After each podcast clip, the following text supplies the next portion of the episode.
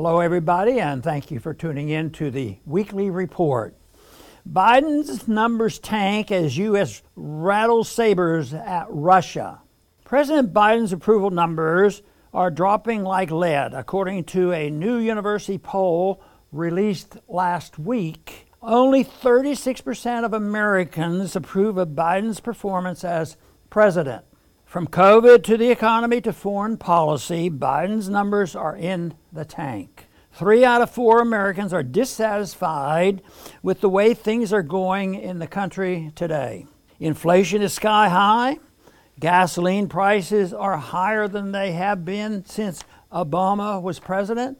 And the store shelves are empty just in time for Christmas.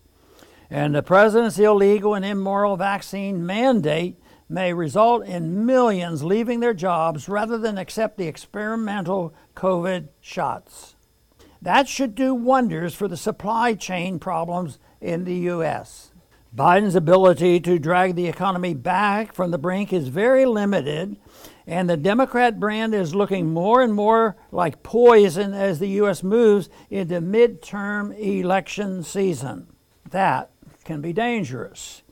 When presidents make war, they find that political opposition dries up and the media rolls over in gratitude. Is Biden eyeing foreign action to bolster his sagging support back home? Traditionally, progressives have been wary of aggressive U.S. foreign policy, but four years of phony Russiagate lies has left a good deal of the political left enamored with the CIA the FBI and warmongering woke military officers like Joint Chiefs Chairman Mark Milley.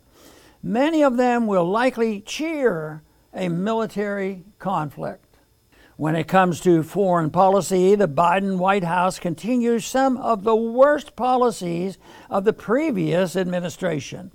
The U.S. continues to sail warships through the South China Sea when such saber rattling provokes Chinese concerns, the Chinese are condemned as the aggressors. Similarly, the U.S. just sent warships into Russia's backyard in the Black Sea to perform military maneuvers. Imagine Russia war games off the Texas coast in the Gulf of Mexico. And then the U.S. administration attacked Russia for massing troops inside Russia. The U.S. media is, as usual, complicit in propagandizing the U.S. population. Thus, Russia is said to be massing troops near Ukraine without the explanation that near Ukraine is actually within Russia.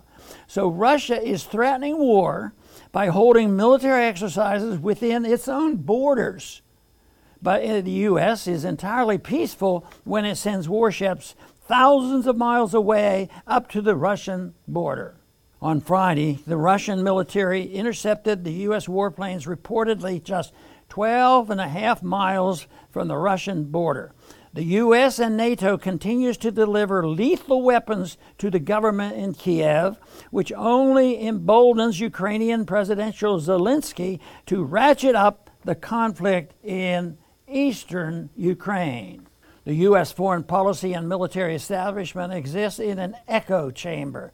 They believe their rhetoric that the rest of the world is eagerly awaiting its orders from Washington and that the U.S. has the moral right and ability to tell the rest of the world what to do.